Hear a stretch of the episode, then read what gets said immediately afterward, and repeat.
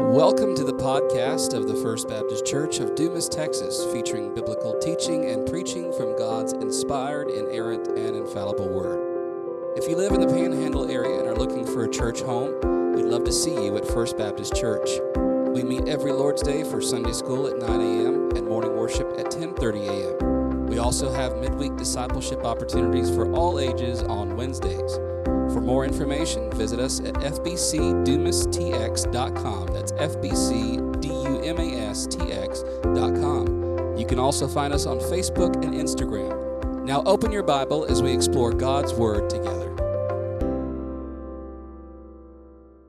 Tonight we're going to look at uh, two scenes, the two chapters, chapters 8 and 9 from the book.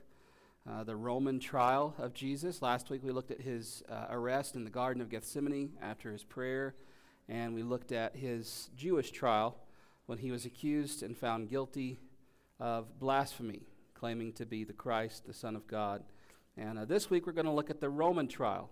And there are different aspects to the, these different trials. From the, from the Jewish side, with the Pharisees, the Sadducees, the Sanhedrin, the charges were religious in nature, dealing with the law of Moses. So, claiming to be equal with God, claiming that God was his father, uh, claiming to be the Christ, the Son of God, all those things were under the, the Mosaic law, under the Jewish law, uh, religious law of blasphemy. This week, we're going to look at the other side. Um, the, the Jews cannot put Jesus to death. We'll see that in a minute. And so they take him to Rome. And uh, under the governor, Pontius Pilate, there have to be different charges. Um, Pilate doesn't care about the religious side of things, and we're going to see that. Uh, the religious leaders can't bring those religious charges in a capital sense. So the charges have to be different, and we're going to see what those different charges are as Jesus is tried and found guilty of treason the Roman Empire. So, what we're going to read today, all of it, both his trial with Rome and his crucifixion, take place on Friday, Good Friday, April 7th, AD 30. A few things to think about as we begin, though. Um, we talked last week about uh, his Jewish trial and the irony that Jesus, Jesus is there being tried by these people who presume to judge him, even though he is the judge. So, what is ironic about Jesus' Jewish trial? Jesus' Jewish trial was before the religious leaders by the law of Moses. It's ironic because Jesus as God incarnate, is the lawgiver, and he is the perfect law keeper. So, one irony in his Jewish trial is that he's being tried by the law, even though he himself, as God in human flesh, is the author of the law and the perfect keeper of the law. He's convicted of blasphemy for claiming to be who he is. He's convicted of blasphemy for claiming to be the Son of God, the Christ, the Messiah which he is. And as I just said, he is the one who will judge them. He is the one who will judge them. There's also irony in the Roman trial. You know, from the religious side with the Jewish sect in terms of his messiahship, his, uh, his divinity, his being the giver and the keeper of the law, there's the irony there. But what about the Roman trial? Well, he's being tried by earthly rulers He's being tried by earthly rulers who have their authority, the Bible tells us, by his command. It is Jesus, the sovereign of the universe, who gives these earthly rulers their power. And yet they think that in this situation they have the power over him. He is accused of treason for claiming to be who he is that is, the king. So, with the Jewish leaders, he's accused of being uh, a blasphemer because he claims to be the Son of God, which he is. And now, in front of Rome, he's accused of treason because he claims to be king, which he is. And he is the one who will judge all the kings of the earth. Just like he will judge the Pharisees and the religious leaders, he will sit in judgment over all the kings of earth, including Herod and Pontius Pilate. As we look at the charges brought against Jesus, um, we see, of course, a different facet, a different set of charges brought before Pontius Pilate. Look here in John 18, beginning in verse 28. They led Jesus from the house of Caiaphas to the governor's headquarters. It was early morning, they themselves did not enter the governor's headquarters so that they would not be defiled, but could eat the Passover. So Pilate went outside to them and said, What accusation do you bring against this man? They answered him, If this man were not doing evil, we would not have delivered him over to you. And Pilate said to them, Take him yourselves and judge him according to your own law. And the Jews said to him, It is not lawful for us to put anyone to death. This was to fulfill the word that Jesus had spoken to show what kind of death he was going to die. So Pilate entered his headquarters again and called Jesus and said to him, Are you the king of the Jews? And Jesus answered, Do you say this of your own accord, or did others say it about me? Pilate answered, Am I a Jew? Your own nation and the chief priests have delivered you, have delivered you over to me. What have you done? Jesus answered, My kingdom is not of this world. If my kingdom were of this world, my servants would have been fighting that I might not be delivered over to the Jews. But my kingdom is not from the world. Then Pilate said to him, So you are a king? Jesus answered, You say that I am a king. For this purpose I was born, and for this purpose I have come into the world, to bear witness to the truth. Everyone who is of the truth listens to my voice. Pilate said to him, What is truth? After he had said this, he went back outside to the Jews and told them, I find no guilt in him, but you have a custom that I should release one man to you for Passover. So do you want me to release to you this king of the Jews? And they cried out again, No, not this man, but Barabbas.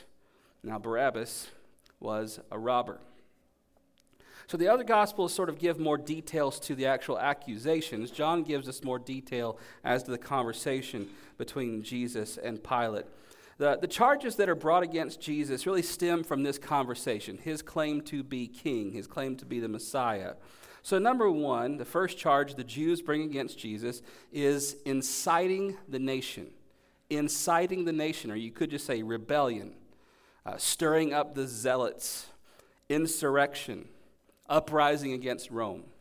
Uh, anyone claims to be Lord and King in the Roman Empire besides Caesar, it is seen as an act of treason, insurrection, rebellion, uprising, inciting the Jewish nation to rise up against Rome, which of course Jesus never did.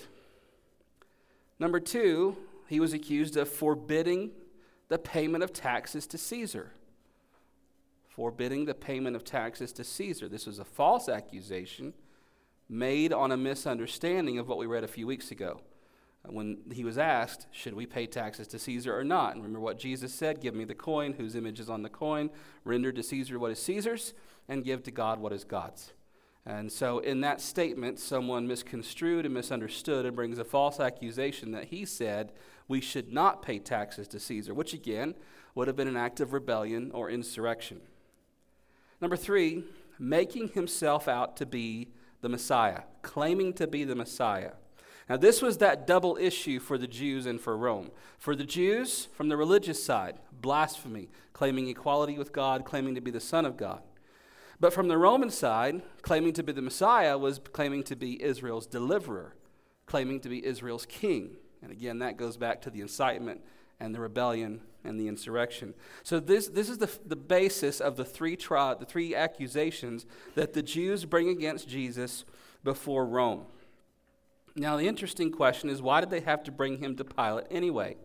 Uh, if you notice that in the text there, uh, uh, John 18 31, the Jews said to him, It is not lawful for us to put anyone to death. And they're right, especially during Passover, these high holy days of the Jewish faith. They could not put anyone to death. Other than that, they couldn't put anyone to death anyway, normally, because Rome uh, retained the power of the sword. They didn't want people just taking justice into their own hands.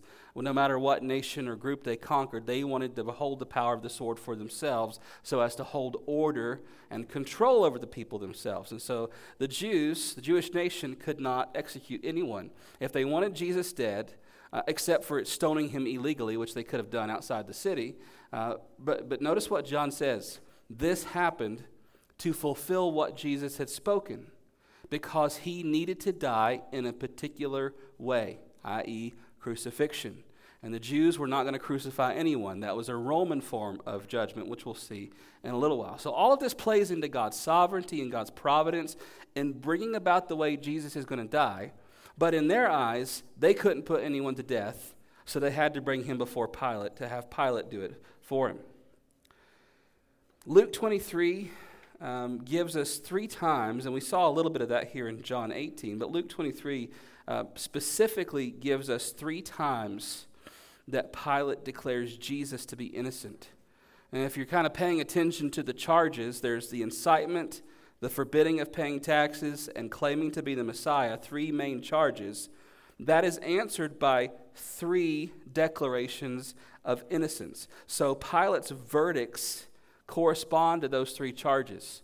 They bring three charges, summed up in those three charges, and Pilate declares him innocent three times. He comes back to the people three times, according to Luke's gospel. I find no fault in him. I find no fault in him. He's innocent. He hasn't broken any laws. And he ends up, of course, uh, washing his hands of the whole thing and delivering him over to them if they want to have him killed.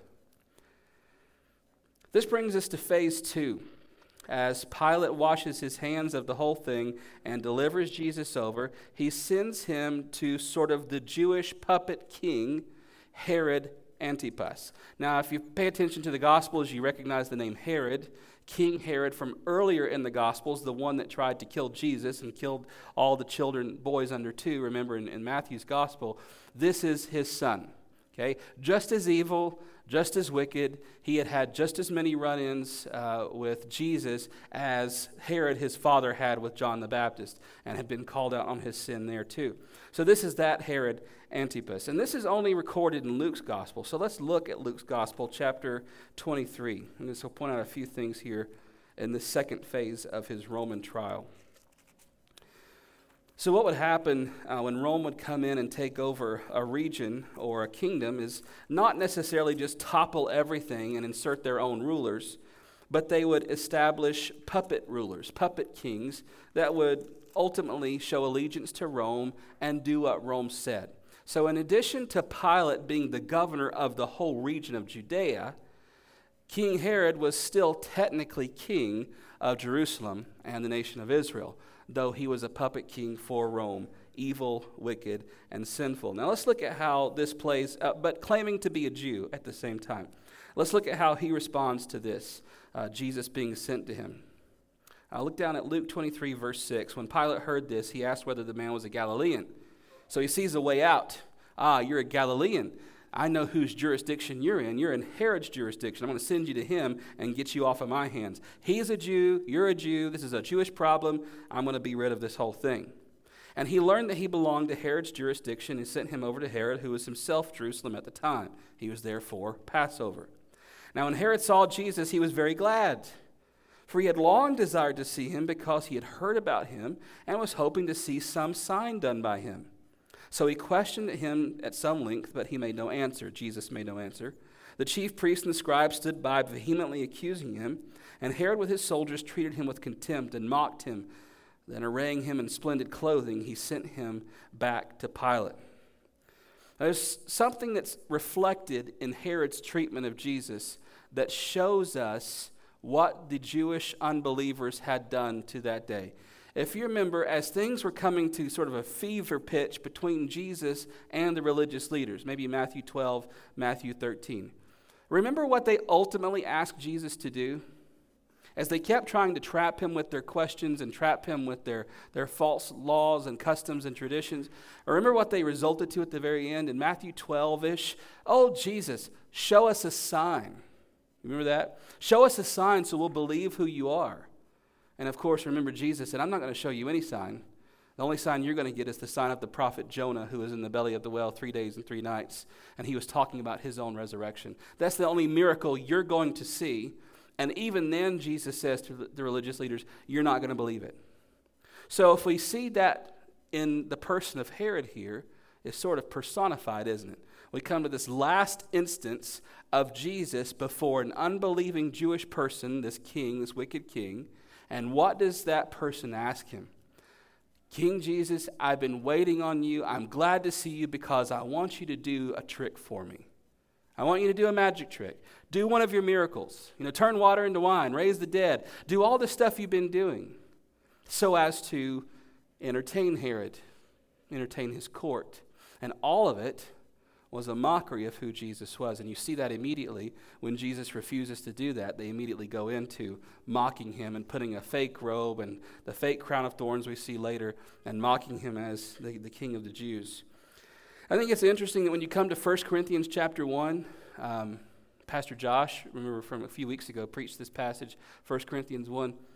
Remember in, in 1 Corinthians 1 what Paul says the Jews want?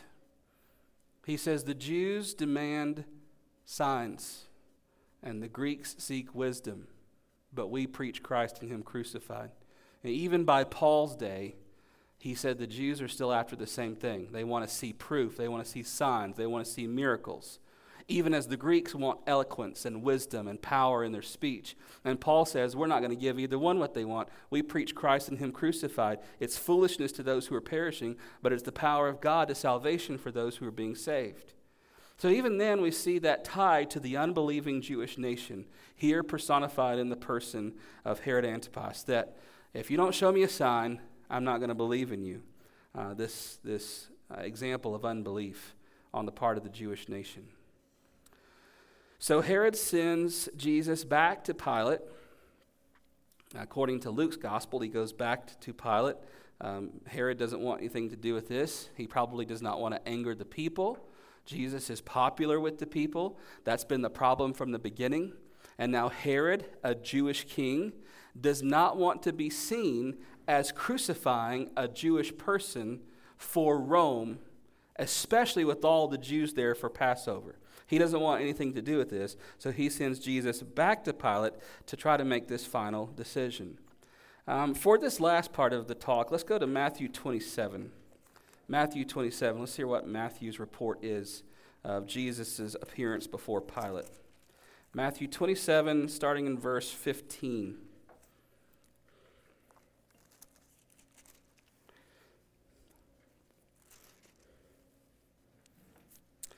Matthew 27, verse 15. Now at the feast, the governor was accustomed to release for the crowd any one prisoner whom they wanted. We read about this at the end of, of John's account. And they had a notorious prisoner called Barabbas. So they went and gathered Barabbas, and Pilate said to them, Who do you want me to release for you, Barabbas or Jesus, who is called the Christ? For they knew that it was out of envy that they had delivered him up. So Pilate sees a way out here, doesn't he? I have this custom. There's debate whether it was really a custom or not, or whether Pilate just sort of made it up to, to try to get this out of, out, of, out, of his, out of his hands. He says, You know what? I have this custom to release someone to you. So instead of crucifying Jesus, how about we crucify this criminal, this murderer, this thief, this robber Barabbas? And it seems like an easy choice, doesn't it? Oh, yeah, well, give us Jesus and crucify the murderer. And he sees a way out of this whole thing. In verse 19, it says, Besides, while he was sitting on the judgment seat, his wife sent word to him, Have nothing to do with this righteous man, for I have suffered much because of him today in a dream. Now the chief priests and elders persuaded the crowd to ask for Barabbas and to destroy Jesus. And the governor again said to them, He comes back, Which of the two do you want me to release for you? And they said, Barabbas. I have to deal with this with my kids sometimes. You know, when, when you think you're going to offer them an easy choice, uh, Anna is you know picky about like where she wants to eat for supper. Sometimes if we go out, and when we go to Amarillo, there's like one of two places that she wants to go. Uh, like what used to be Fazoli's, now it's you know Cane's or Jimmy John's or something. And sometimes Jessica and I just don't want, you know, Raising Cane's every time we go to Amarillo. So we try to give her a choice without Cane's. Do you want to go here or here? And you know the kid, she's going to say, I want to go to Raising Cane's. I want to go to Jimmy John's. Now, you think that it's going to be an easy option. How about we go here, where lately I've been trying to convince her to go to eat hibachi with me, which she does not want to do. So I'm trying to give her these choices. It's going to be really good. You can get steak, you can get this. I can see Pilate sort of pandering to the crowd in that way, don't you? This is an easy choice Barabbas or Jesus, murderer or uh, you, you brought these false accusations against this man that I find no guilt in. Who do you want? And he thinks this is easy. They're going to choose Barabbas. But instead, they choose Jesus. And he comes back again, one more time Barabbas or Jesus? And they say, Barabbas. And Pilate said to them, What shall I do with just Jesus who is called Christ? They said, Let him be crucified. He said, Why? Uh, why? What evil has he done? But they shouted all the more, let him be crucified. So when Pilate saw that he was gaining nothing, but rather a riot was beginning, the opposite of what he wanted, he took water and washed his hands before the crowd. I'm innocent of this man's blood. See to it yourselves. And all the people answered, and here this, this chilling judgment they pronounce on themselves as a nation His blood be on us and on our children. And then he released for them Barabbas, and having scourged Jesus, delivered him to be crucified. So, in this final trial of Jesus before Pilate, Pilate faces some real tension. Um, what tension did Pilate think he faced? He thought he faced the tension between his government of Rome and the Jewish people. And this was a constant tension in that land, as you can imagine, trying to maintain peace with this conquered Jewish obstinate people and maintaining peace for the govern- government of Rome, which was his chief objective in that area. So he thought that was his tension. Appease Rome. If this really is an insurrection, quell it and put it to death, or try to maintain peace with the Jewish people. What did they want? Well, the priests wanted Jesus crucified. So he thought this was his tension his desire to fulfill his responsibilities to Rome and his desire to keep peace with the Jews. But the real tension Pilate faced was not between Rome and the Jewish people. The real tension that Pilate faced was between heaven and earth. The heavenly government of God Almighty in his anointed King Jesus versus the earthly rule and authority and power either of Rome or the Jewish people. Now, he did not recognize this as his chief tension. But that is the real tension behind this decision. Pilate, in this last ditch effort to have Jesus released, uh, puts forward Barabbas, a criminal, a robber, a thief, a murderer. There's something interesting about Barabbas' name. If you know just a little bit of uh, Hebrew there, you see Bar Abbas, and you might be familiar with the term Abba, which means father, and Bar just means son. Uh, Barabbas' name literally means son of Abba or the father's son. There's intense irony there, isn't it? Because the one that Pilate has before him in Jesus is literally the son of the Father, the son of the living God. Whereas Barabbas is a knockoff, a criminal, a thief, a robber. Yet the people choose the knockoff son of Abba in place of the real son of Abba, that is Jesus. And in the end, according to John's gospel, they showed their real allegiance. John 19, 15, you don't have to turn there. But when Pilate says, Fine, here's your king, John 19, 15, the Jewish religious leaders say, We have no king but Caesar. We have no king but Caesar. Now, the Jewish religious leaders had no real devotion to Caesar. They hated him. The whole nation hated Caesar and Rome. This was placating.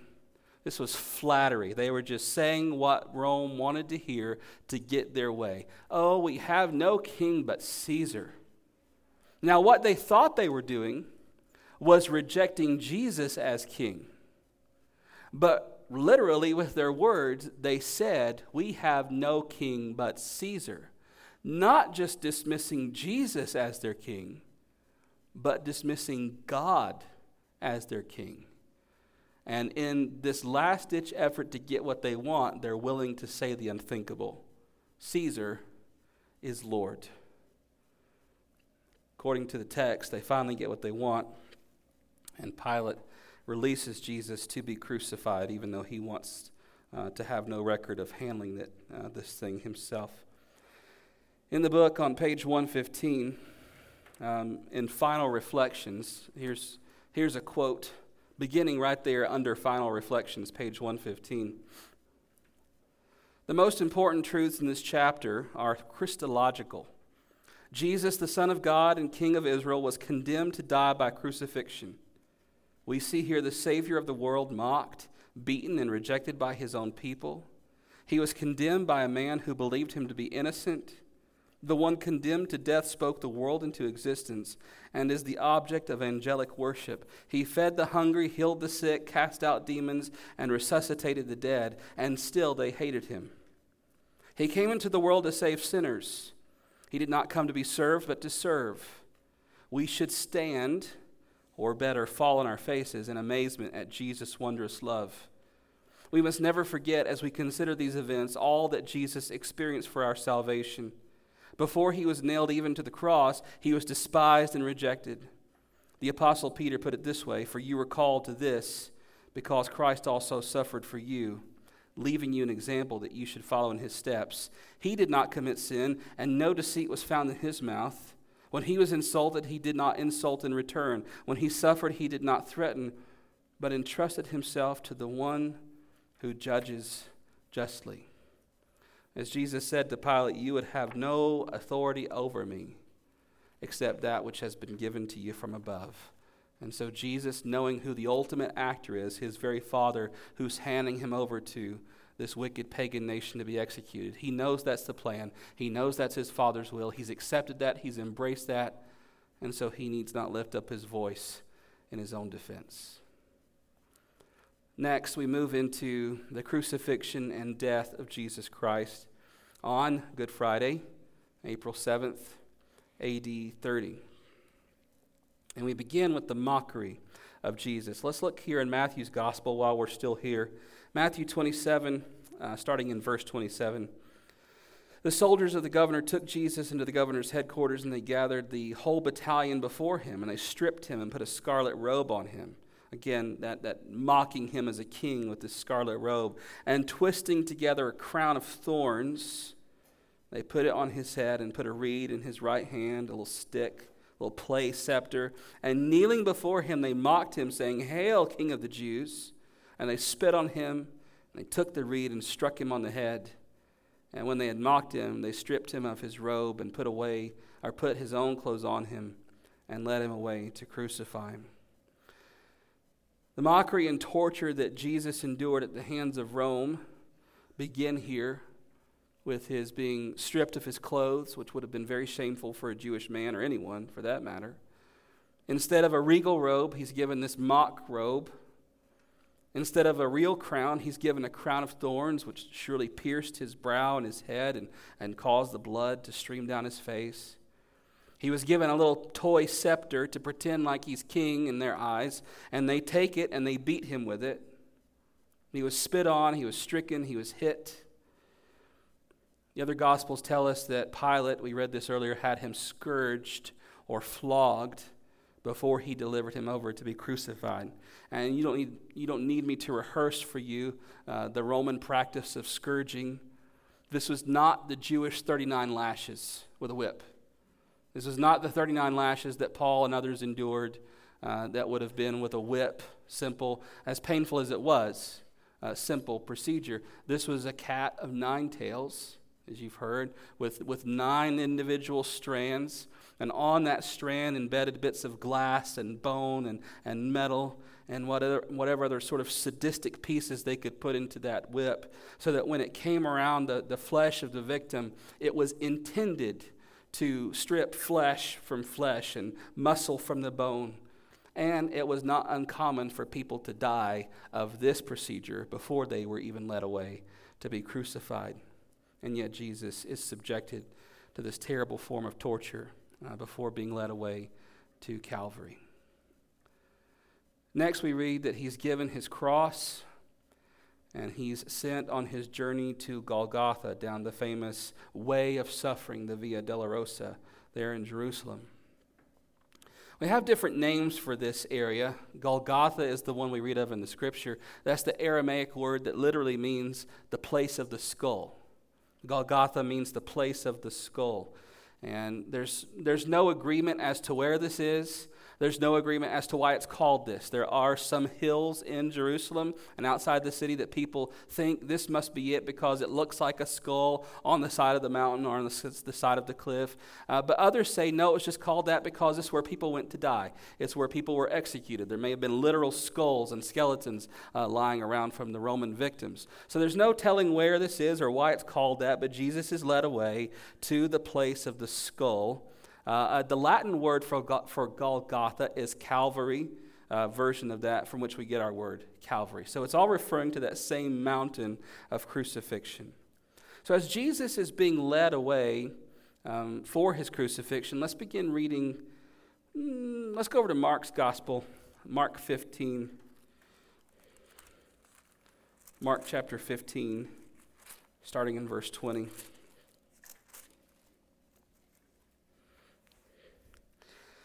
Mark 15, 20, when they had mocked him, they stripped him of the purple cloak and put his own clothes on him, and they led him out to crucify him. And they compelled a passerby, Simon of Cyrene, who was coming in from the country, the father of Alexander and Rufus, to carry his cross. And they brought him to the place called Golgotha, which means the place of the skull. And they offered him mixed, uh, wine mixed with myrrh, but he did not take it. Uh, go over to Luke's gospel as well, Luke 23. Let's read one more account that we're going to talk about. Luke 23. After the uh, episode with Simon the Cyrene carrying the cross of Jesus, Luke includes another detail. Luke 23. Look down at verse uh, 27. Luke 23 27. There they followed him a great multitude of people and of the women, women who were mourning and lamenting for him, which was a common Jewish thing as people were carried off to be killed or executed. You'd have a throng of women uh, being very dramatic and very loud, and they're weeping and they're wailing for the victim. But turning to them, Jesus said, Daughters of Jerusalem, do not weep for me, but weep for yourselves and for your children. And I think that's very interesting as, as earlier the, the Jewish religious leaders said, Let his blood be on us and on our children. Jesus turns to them now and says, Weep for yourselves and for your children. For behold, the days are coming when they will say, Blessed are the barren and the wombs that never bore and the breasts that never nursed. They will begin to say to the mountains, Fall on us, and to the hills, Cover us. For if they do the, these things when the wood is green, what will happen when it is dry? Jesus again prophesying the destruction of Jerusalem and the destruction of the temple and the horror that would fall on the Jewish people at that time. So, what pictures of God's sovereignty do we see here, even in this terrible scene? Interestingly enough, that as Jesus becomes too weak to carry his cross, and he falls beneath the weight of the cross, this random, quote unquote, random man, Simon the Cyrene, from you know what we would know as Libya in northern Africa, there for Passover, a Jewish believer, he was called upon to carry the cross for Jesus. And Mark is sure to tell us this is the father of two guys, Rufus and Alexander. Now, this is a lot of piecing things together that may or may not be there, but it is interesting. Why would Mark, the gospel writer, include the names of those two sons?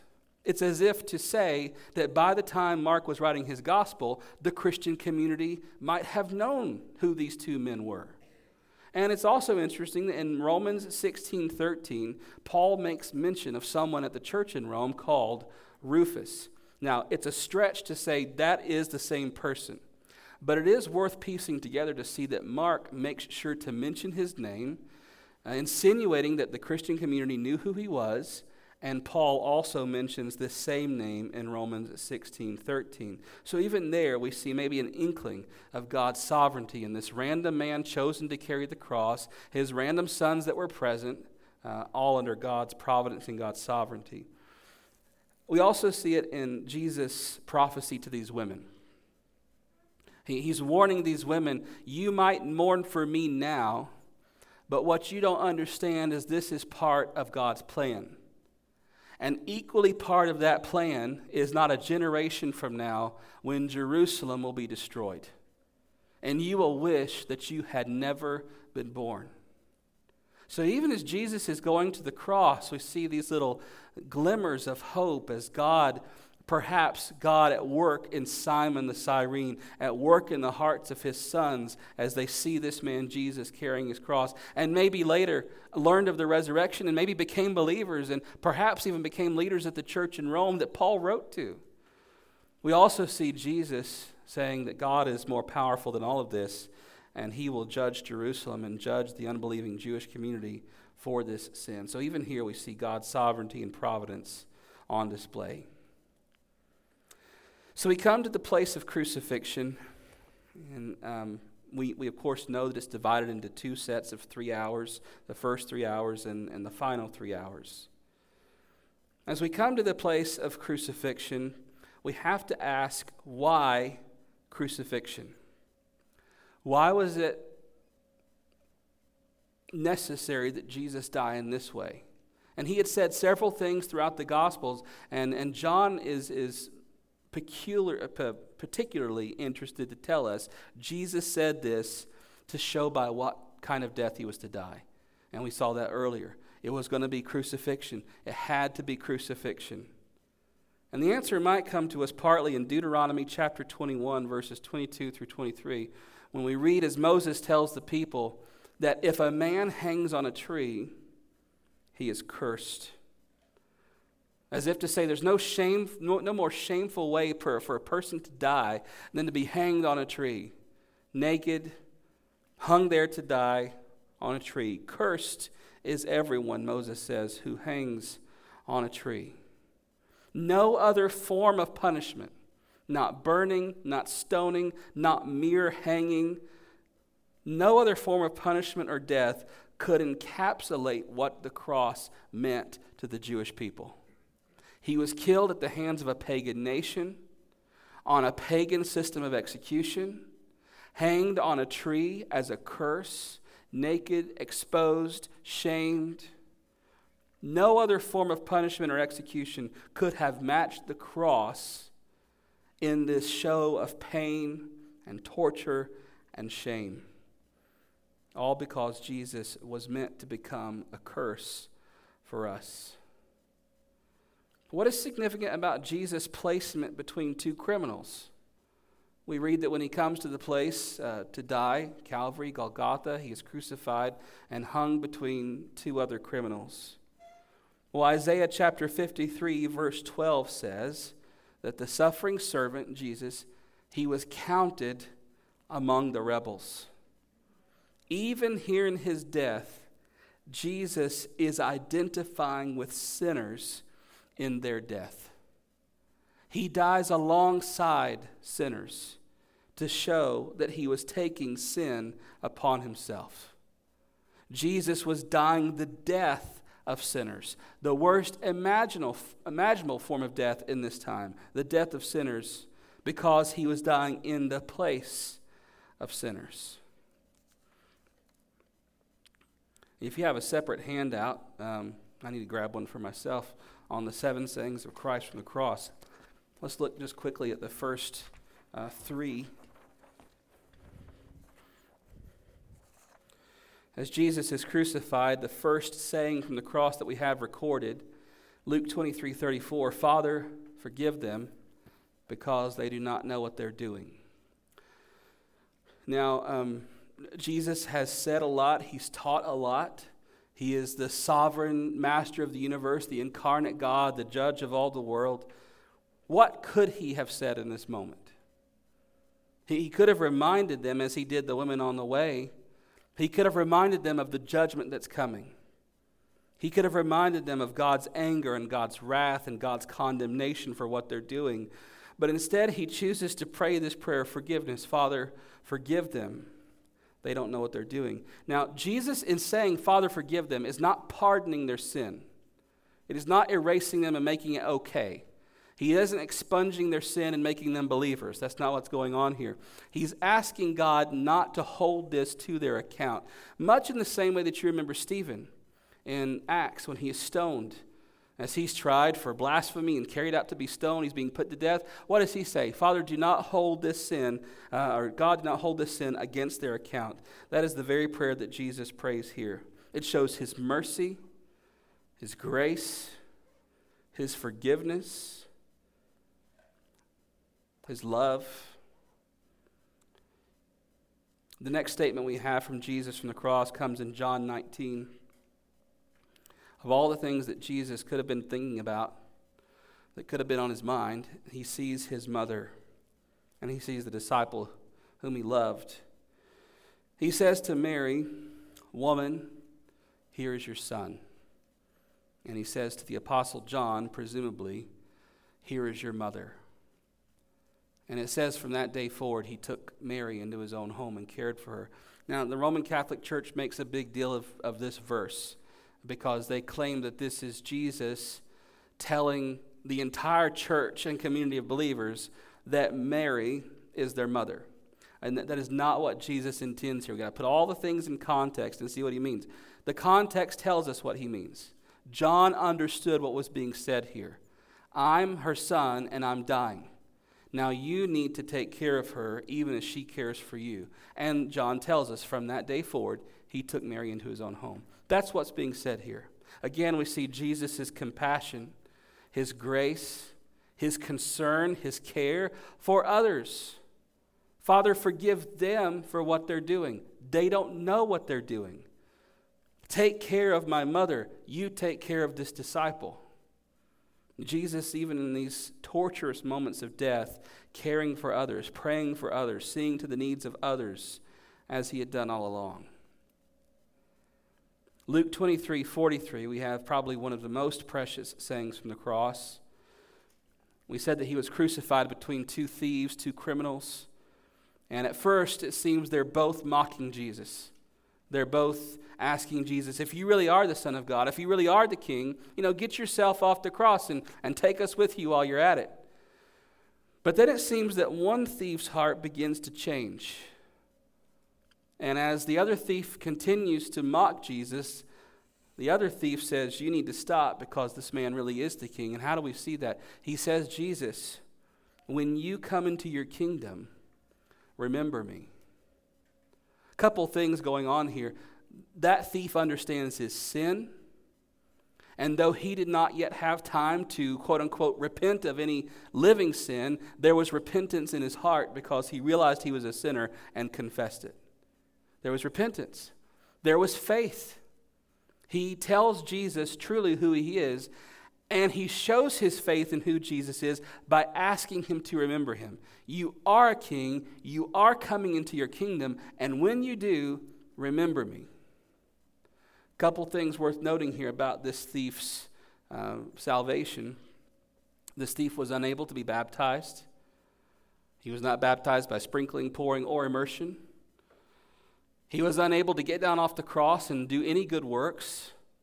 He was unable to perform any final acts of penance or forgiveness or merit to earn some sort of standing with God. He merely called out to Jesus in repentance and faith.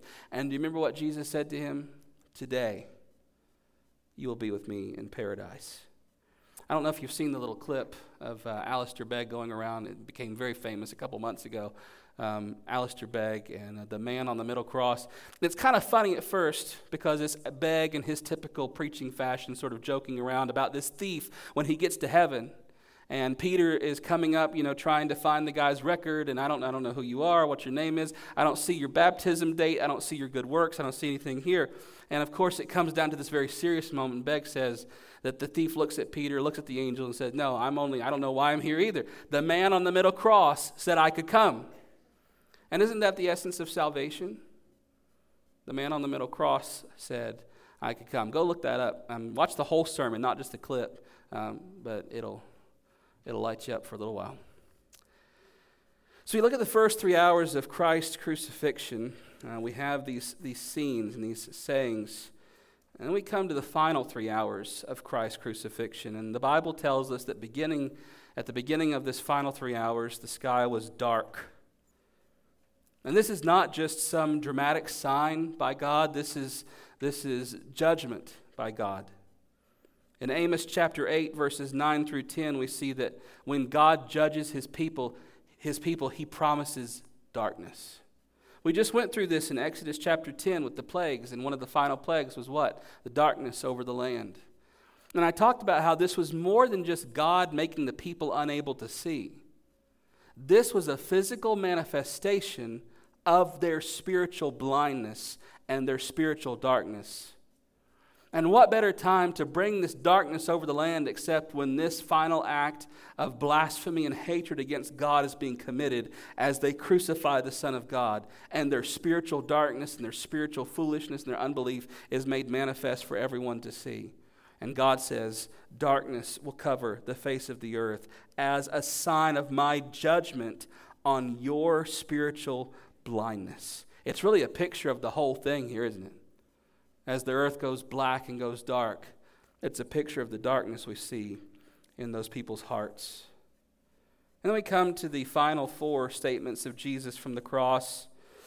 As darkness covers the face of the earth and Jesus' death is growing closer and closer, Jesus cries out, Matthew 27 46, Mark 15 34, My God, my God, why have you abandoned me or forsaken me? Our old translations say. Now we have to be careful here because, with all good intentions, uh, a lot of preachers and Christians go off the rails into unintentional heresy here because there, there's never a time when God the Father is separated or somehow divided from God the Son, or God the Holy Spirit for that matter. There's never a time when there's a rift in the Trinity, when there's a break in the fellowship. There's never a time when that's the case. If that were to happen, the entire cosmos would just blow into oblivion because God would cease to be God. There's not a rift in their relationship.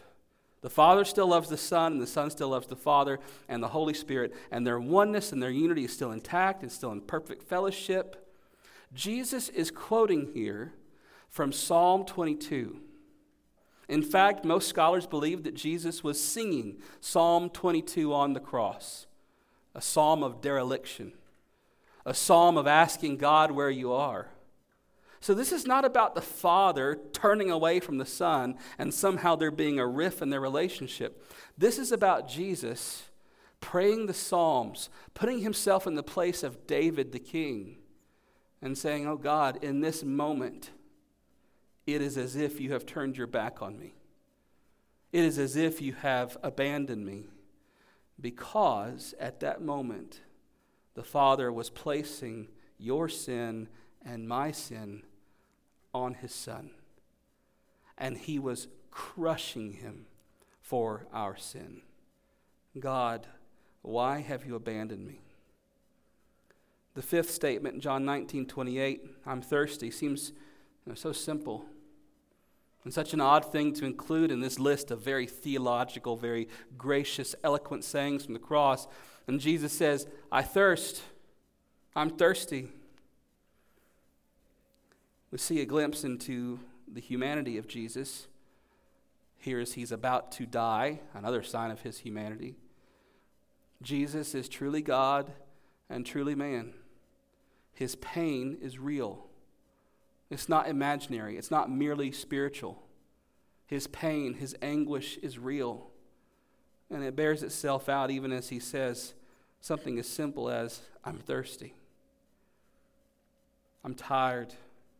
I'm worn. I'm dying. And then we come to the moment of his death. John 19:30 says Jesus says, "It is finished." It is finished, you might have heard it said, is an accounting term. That a person has come to the end of the ledger. It seems the balance has been paid, and the stamp is put on there that says, Tetelestai, it is accomplished, it's done. Now, this is significant for us because I think sometimes we tend to portray the atonement of Christ as something that is merely possible, something that is merely potential. We say with gladness, Jesus died for our sins, but there's always this sort of possibility, potentiality to it if you do this. If you do this. But Jesus did not say when he died on the cross, There, now the door is opened and, and you can do what you want with it.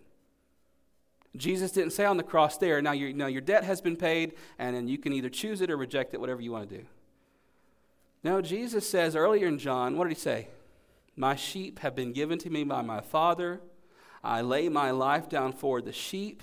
I will lose none of them. I lay my life down for them. And here, at the end of John's gospel, he says what? It is accomplished.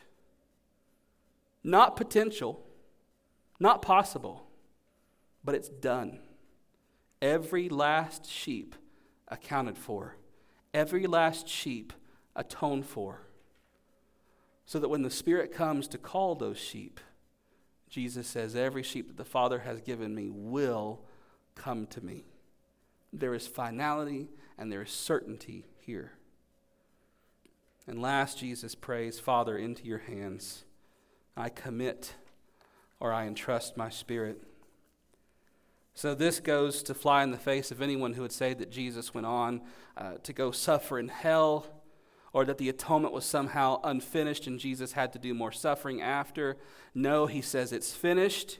And where Jesus goes when he dies, his spirit goes to be with his Father until his resurrection. The events that accompany Jesus' death uh, are interesting, and we don't have time to elaborate too much here. But you'll know from reading the Gospels that the most significant event, especially to the Jewish people, Matthew records in Matthew 27 was when the curtain in the temple was torn. Not just torn, remember the detail? Torn from top to bottom, as if to say from above. God tore the curtain. The tearing of the temple veil was a sign of the judgment that's coming, the destruction of the temple. Because with the death and resurrection of Jesus, the temple is rendered useless. Do you understand this? And Jesus pays the final sacrifice. He dies, he's buried, and he rises again. The temple means nothing. And not 40 years later, it will be destroyed, never to be rebuilt again. It means nothing anymore because Jesus paid it all. Jesus was the ultimate sacrifice and the ultimate high priest. It's a sign of what is to come in judgment, but it's also a sign of what is to come in salvation. Because the author of Hebrews tells us in multiple places that you can go look at later, the author of Hebrews tells us in multiple places that this was the sign that now we can come with boldness and with confidence into the holy places. Not by the means of blood of goats and lambs and doves, or even a priest, or even the high priest, but we come through the blood of our sacrifice, our great high priest, the Lord Jesus. The author of Hebrews says the veil was not just the curtain in the temple. The author of Hebrews says the real veil was Jesus' body.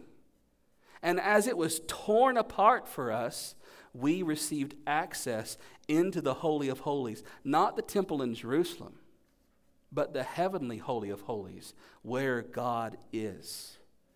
That is the blessing we have as new covenant believers in Jesus. We no longer have the shadows and the types of the temple and the veils and the sacrifice and the priesthood. We have the substance. We have the real thing in the person and the work of Christ who became our access to God the Father. Jesus is our sacrifice. He is our priest. He is the temple. He is the veil because Jesus is the one mediator between God and man we have the confirmation of Jesus' death. As Jesus dies on the cross, he expires before the other thieves do, and they have to break the thieves' legs so that they'll die quickly. Sun was setting, Sabbath was upon them. They couldn't leave them on the cross. They break their legs so that they die quicker. But Jesus was already dead. And even then, we think, well, what a, what a happy thing for Jesus not to have his legs broken. That's a big deal, isn't it? Do you remember Exodus chapter 12 and how Moses told the people to choose their lamb? Spotless lamb, one year old, and not a bone can be broken. And here the Lamb of God dies in our place with not one bone broken. Finally, they pierce his side with a spear, blood and water flow out. It reminds us of what the prophet Zechariah said in Zechariah 12:10 they will look on him whom they have pierced, and they will mourn as one mourns for their only son. Even as Jesus dies, the fulfillment of prophecy doesn't stop. His bones aren't broken. He's pierced. Blood and water flow forth, just like water flow from the rock we talked about Sunday. Even here in his death, these pictures keep coming of who Jesus is and what Jesus has done. Lastly, and quickly, we come to the burial of Jesus' body and the securing of the tomb, and we see some signs of hope. If you know a little bit about this story from John's Gospel and the others, who came to bury Jesus? Joseph of Arimathea and Nicodemus. Pharisees, religious leaders, Jewish religious leaders. Well, I thought all of them were bad. I thought they were all unbelievers. It, it seems not these two. Somewhere along the way, something, the Holy Spirit got a hold of Nicodemus. Maybe as he was traveling home that night after his conversation with Jesus. Something got a hold of Joseph of Arimathea, and there's been a change of heart. And they come to Pilate secretly by night because they know this isn't going to be popular with their, with their friends in the Sanhedrin. They come and ask for Jesus' body so that they can bury him with honor. Even then, fulfilling prophecy that the Messiah will be buried with the rich and with the wealthy he will have his grave, Isaiah says. Another sign of hope comes even as they guard and seal the tomb. Even as they seal the tomb, we see a sign of hope because this is almost like a little forward to what is to come. One of my favorite Christmas movies, Christmas books, is Charles Dickens' The Christmas Carol. Do you remember how the Christmas Carol begins? Marley was dead to begin with. That's how it starts. Because Dickens says nothing else is going to make sense in this story unless you understand that up front. Marley was dead. And as we enter into Easter weekend, we come to next week when we talk about the resurrection, we've got to understand this first and foremost that Jesus died. He really, physically, literally died. And he was buried. And he was put in a cold, dark tomb for three days. And just like Dickens says, nothing of wonder will come from my story unless we understand that. Nothing of wonder will make sense over the weekend and as we go into these next chapters unless we understand that first. One more quote, and then I'll pray from um, page 140 in the book, about halfway down. Jesus taught us not only how to live for God's glory, but how to die for God's glory. Jesus showed us how to live for God's glory, and he shows us how to die for God's glory. So, as we as a church and uh, a group of, of believers kind of travel through this story these next couple days Maundy, Thursday, Good Friday, Easter Sunday Tomorrow night, we're going to sing a hymn called Go to Dark Gethsemane. And one of the lines in that hymn is Learn of Jesus Christ to pray, learn of Jesus Christ to die. As we walk through these final days with Jesus and into the day of his resurrection, uh, just pray that the Holy Spirit would help you understand this is not just a story about him for then and that time. This is a story for me now. That this is a story that my faith is built upon, and he leaves us an example to follow that as he says to his disciples in the upper, upper room, just as I have done to you, you also ought to do to one another. As we love each other, as we humble ourselves, as we die to ourselves, so that we can be raised to newness of life in him. Let's pray. Thank you, Father, for your goodness and your mercy. Thank you for the Lord Jesus who gave himself for us so that we could live with you forever and ever. Thank you that he became a servant for us, that he took on the form of a servant for us, to stoop down and to cleanse us, to wash us from our filthy stains of sin. Lord, more importantly, we thank you that after he did that, he resumed his place. He ascended to your right hand, where he reigns and rules with you and the Holy Spirit, one God, now and forever. And God, we rejoice that he will come again one day to judge the living and the dead. We thank you that when we see him, we will be like him because we will see him as he is. Remind us over these next few days to walk with him, to obey him, to follow him, to act like him, to live like him, and to die like him. Knowing that our ultimate life and our ultimate hope is not in this world or in this life or in our things, but our life is in Christ. And when he appears, we will also appear with him in glory. God, give us grace for this day. Give us grace for the coming days as we remember and celebrate together. In Jesus' name, amen. Thanks for listening. For more information about what it means to follow Jesus as Lord, you can email us at fbcdumas at hotmail.com. It's fbcdumas at hotmail.com. You can also reach us by phone at 806 935 5604. We'll see you next time.